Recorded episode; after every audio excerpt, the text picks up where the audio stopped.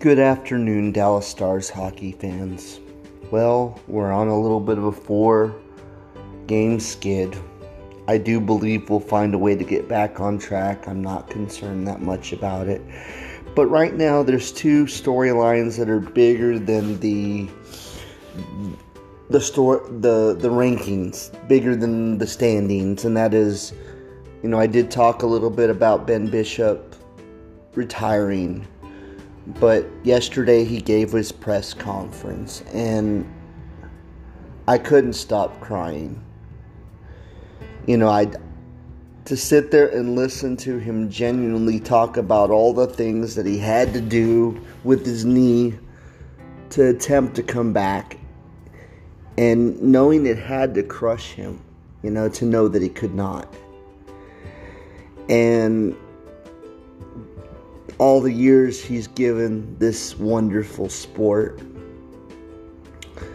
You know, I wonder what his future may hold, but the one thing I took from the press conference is the Stars want him around. You know, he was talking a lot about how he was going to be at the rink all the time, every day. He was going to be a mentor and be there for the team.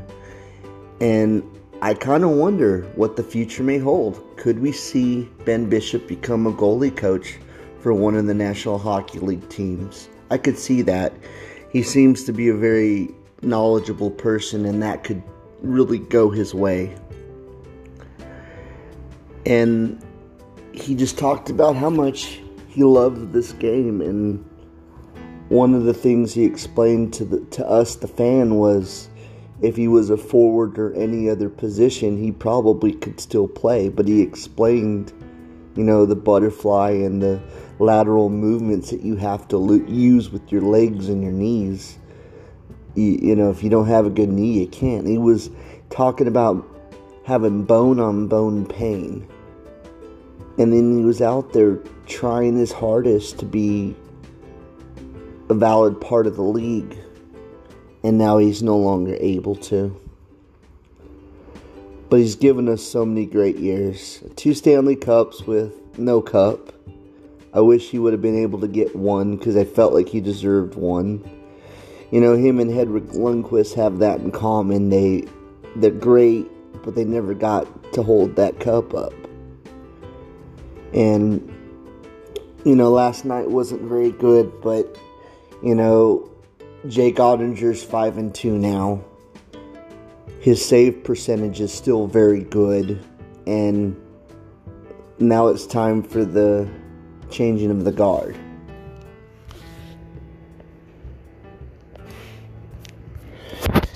And on the other side, even though we lost last night, there's a Damien, Damien, Damien, the the kid that came up and had his very first NHL game, gets a goal in his very first game in the NHL. It may have been the only goal that we got. But that's pretty remarkable. Your very first game, you get a goal. I'm trying to do my best to give this podcast justice, that there's some positivity going on here. I mean, we battled and the Blues got one last night.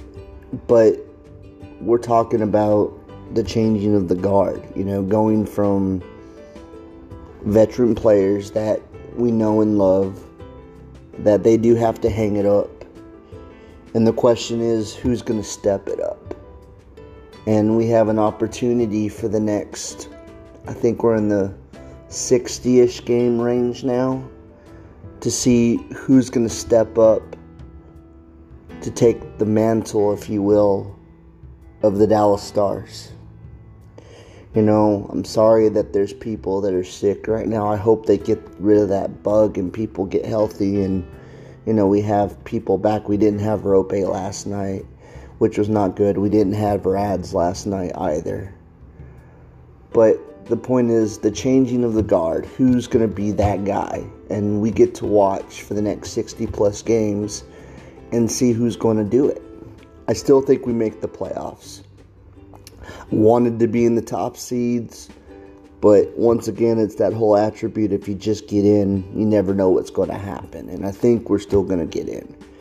Anyway, this is Jeff with the Dallas Stars Hockey Minute. Hopefully, everyone has a wonderful day and go stars.